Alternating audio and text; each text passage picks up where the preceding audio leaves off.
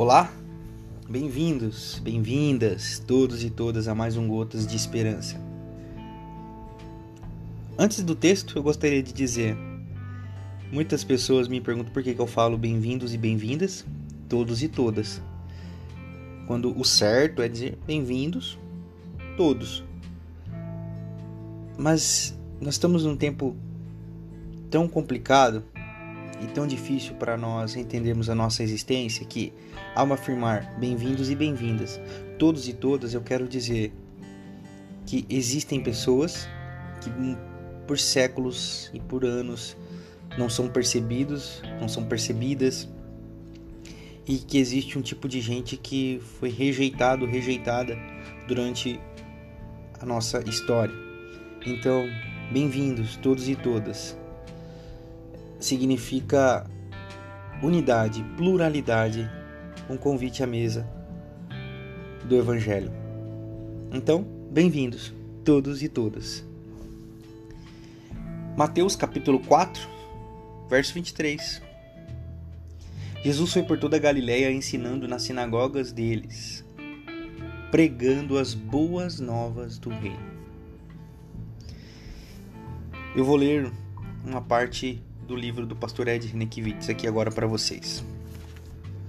Uma das crenças mais simbólicas a respeito da vida após a morte que já cultivei foi a ideia de que o critério da entrada no céu seria a adesão intelectual às afirmações feitas pelo, pela tradição do cristianismo protestante evangélico anglo-americano.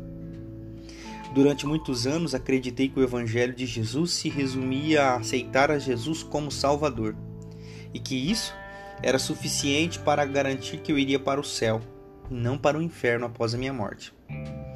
Com o passar dos anos, fui percebendo que essa crença era equivocada e que eu havia feito um resumo caricato de tudo que o protestantismo afirma a respeito da mensagem de Jesus.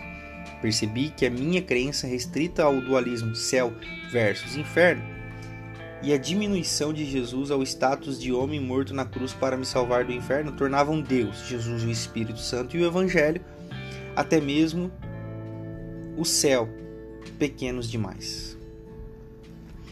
O que o pastor Ed está dizendo aqui é que essa visão estereotipada de que você precisa aceitar Jesus para não ir para o inferno é tão simplória, é tão apequenada, é tão ínfima perto da mensagem de Jesus que não deveria nem ser considerada.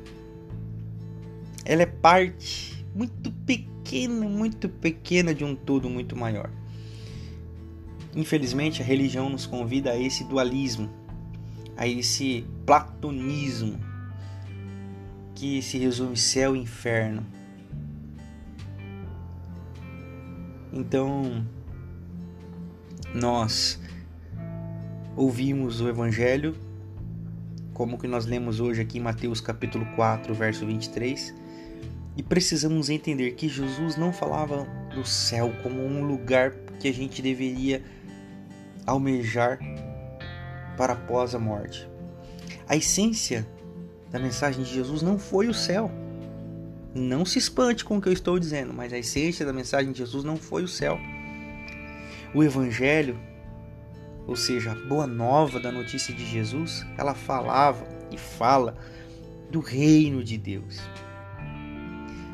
E muito mais. Quando a gente presta atenção nas palavras de Jesus, a gente percebe que ele praticamente não fala do céu, e muito menos do céu como uma experiência após a morte. Jesus, ele anuncia o reino de Deus como uma experiência possível em vida o reino de Deus como algo que você pode abraçar, que eu posso abraçar, que podemos abraçar e experimentar antes mesmo da nossa morte. É por isso que nós precisamos ouvir o Evangelho para entendermos o que Jesus pregava e o que Jesus prega ainda hoje, que é a boa nova do reino de Deus. O meu convite para você no evangelho de hoje é preste atenção no evangelho que é pregado, na boa nova que é anunciada, para que você desfrute do céu. Agora, o reino de Deus chegou. O reino de Deus está entre nós. Amém.